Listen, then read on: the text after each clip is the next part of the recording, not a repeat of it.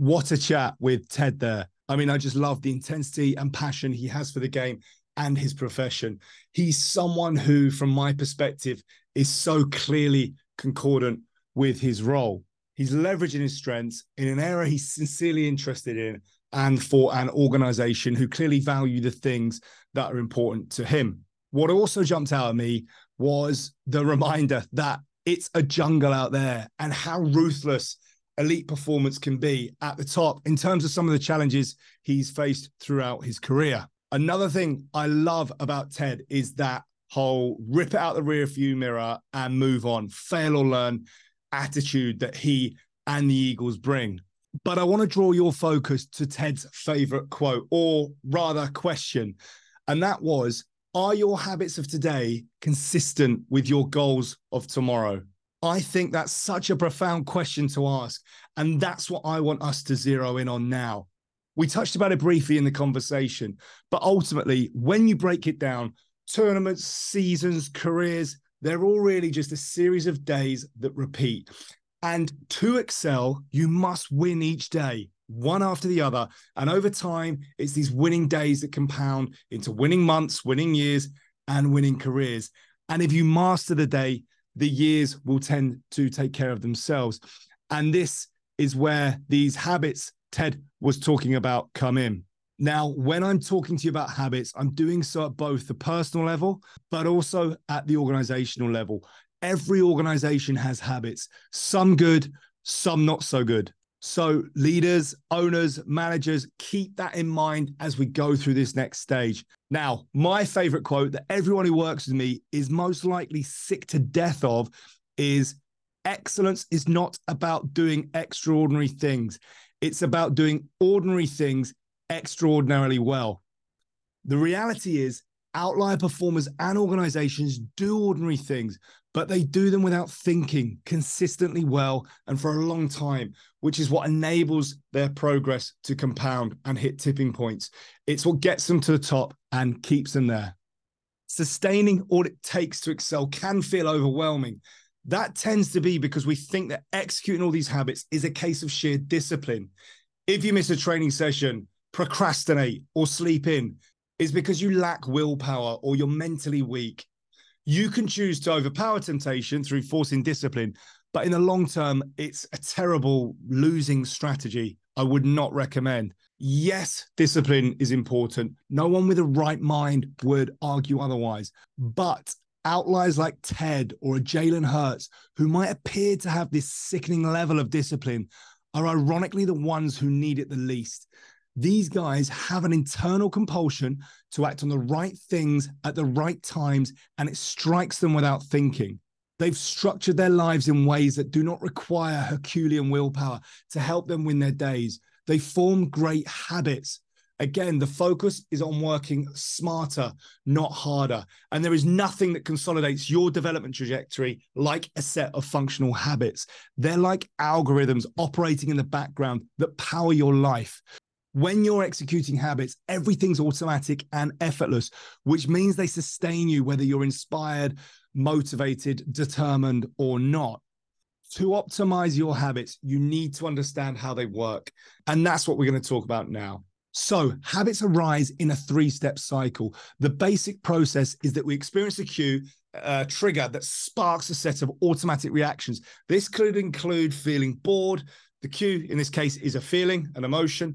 Then we enact a routine, a specific series of actions you undertake when the cue is triggered, which then gives you a reward. The quality of that reward will dictate how powerful your desire to act will be.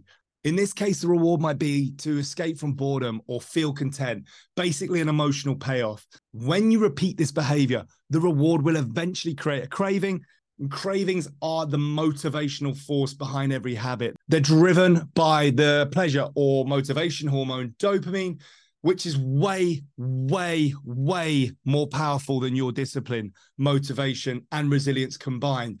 The more you repeat the habit, the earlier the dopamine is released. And eventually, just thinking about executing a habit will make you feel good, which is great if you've got good habits. Not so great if the habit is suboptimal in terms of your performance. And we're going to talk about how to optimize there. The beauty here is that you can manipulate this three step habit cycle in a way that enables you to optimize your habits and win your day through designing, building, and reshaping each component part to help eliminate the negative habits, but also to fortify the positive habits. And that's what I'm going to show you how to do now. So let's start at the beginning with cues. Now, the first thing that dictates any behavior are the cues in front of you. So, through keeping the cues for desirable behavior front and center, you can trigger the cravings that compel you to take the right types of action. And if you can make the negative cues invisible, very often the entire negative habit disintegrates altogether. This is really about becoming the architect of your environment, filling it with the productive cues and eliminating the negative ones. So, in terms of building positive habits and manipulating cues, you must plant the cues that trigger the behaviors that win your days. If you want to practice the guitar, then don't tuck it away in the closet. If you want to drink more water, keep filled water bottles stored in locations you're going to find yourself in throughout the day.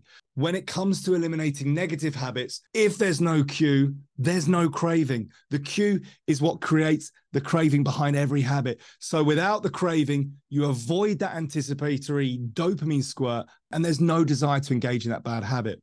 So, removing things from plain sight is one way to do this. If you're interrupted by calls, emails, texts, leave your phone in another room. If you're wasting too much time on Netflix, move the television out of the bedroom.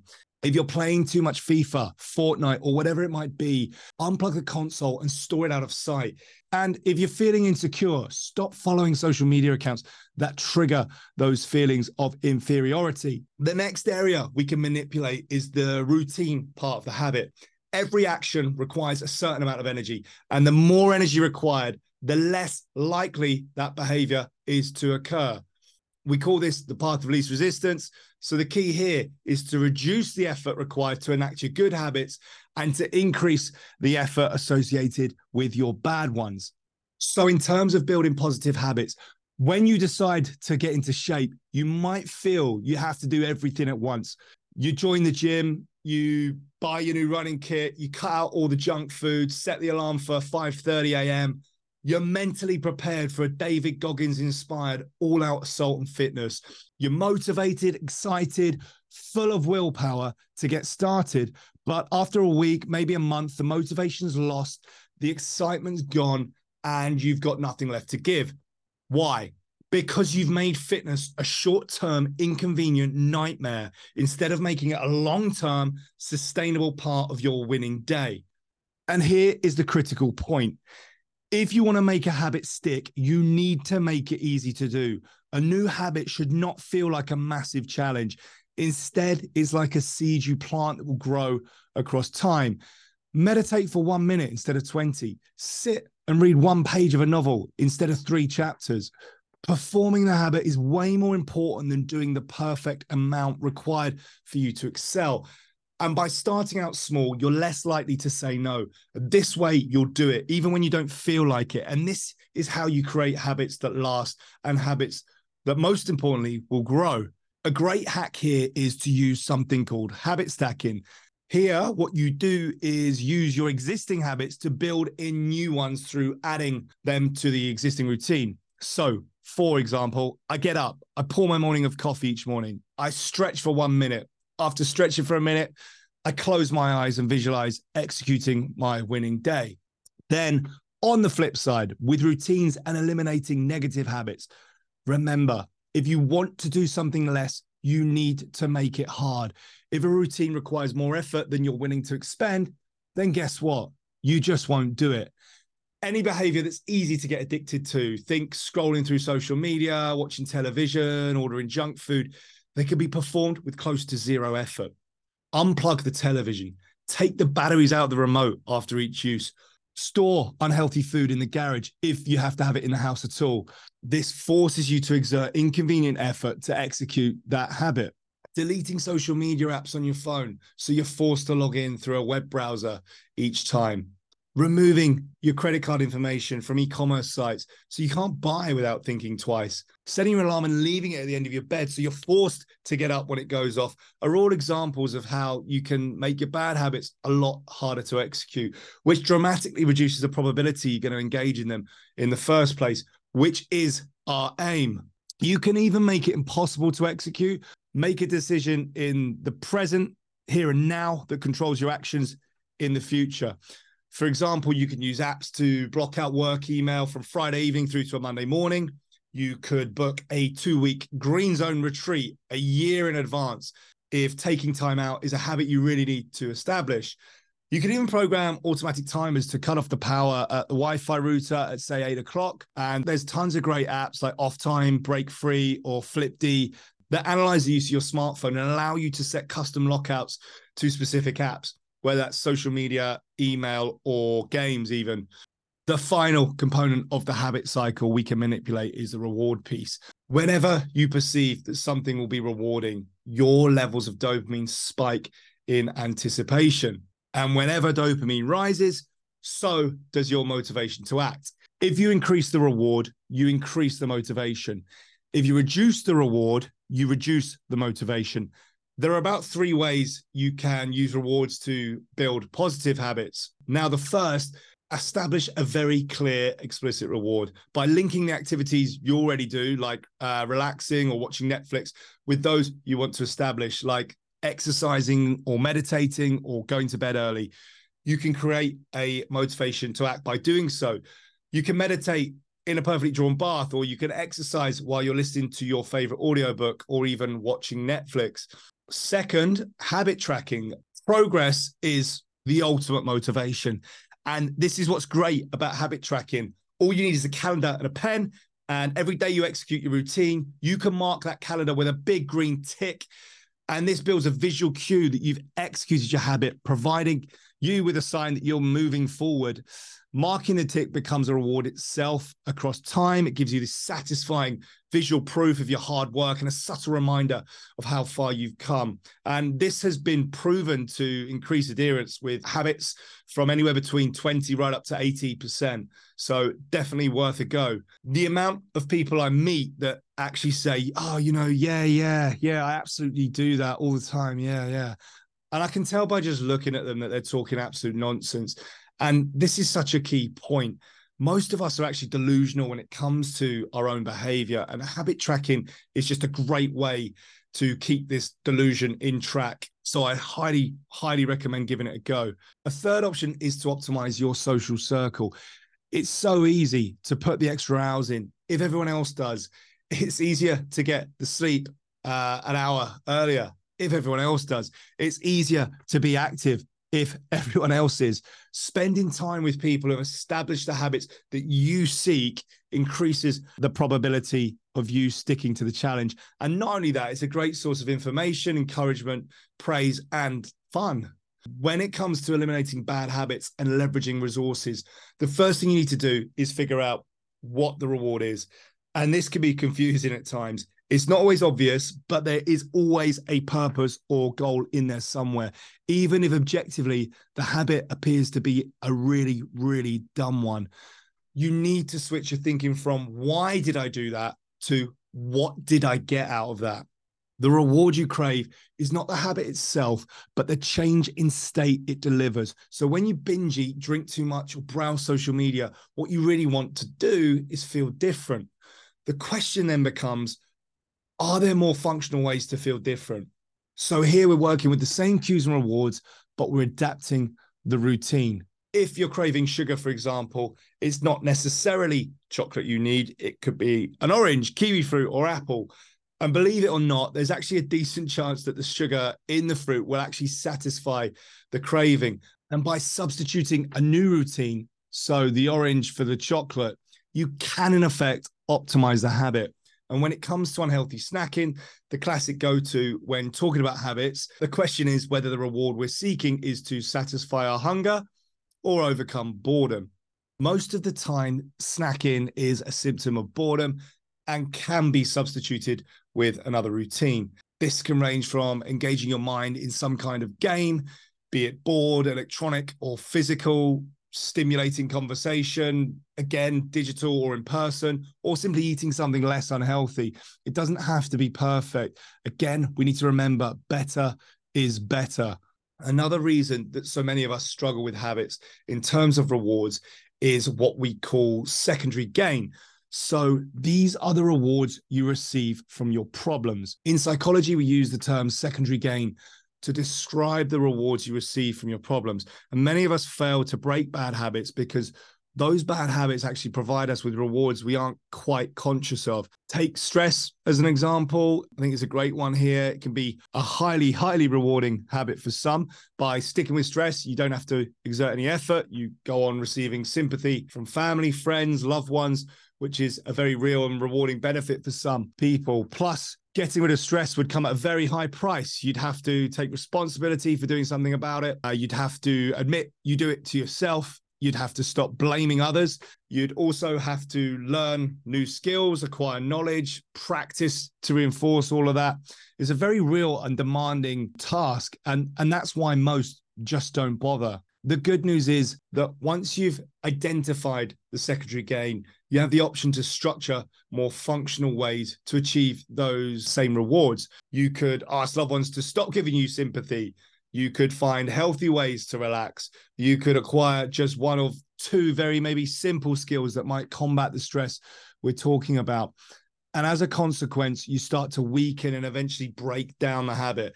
And again, it's about planting seeds, not taking the sledgehammer to the habit. Now, in terms of generally conquering your habits, there's a few other options you have that can be highly effective.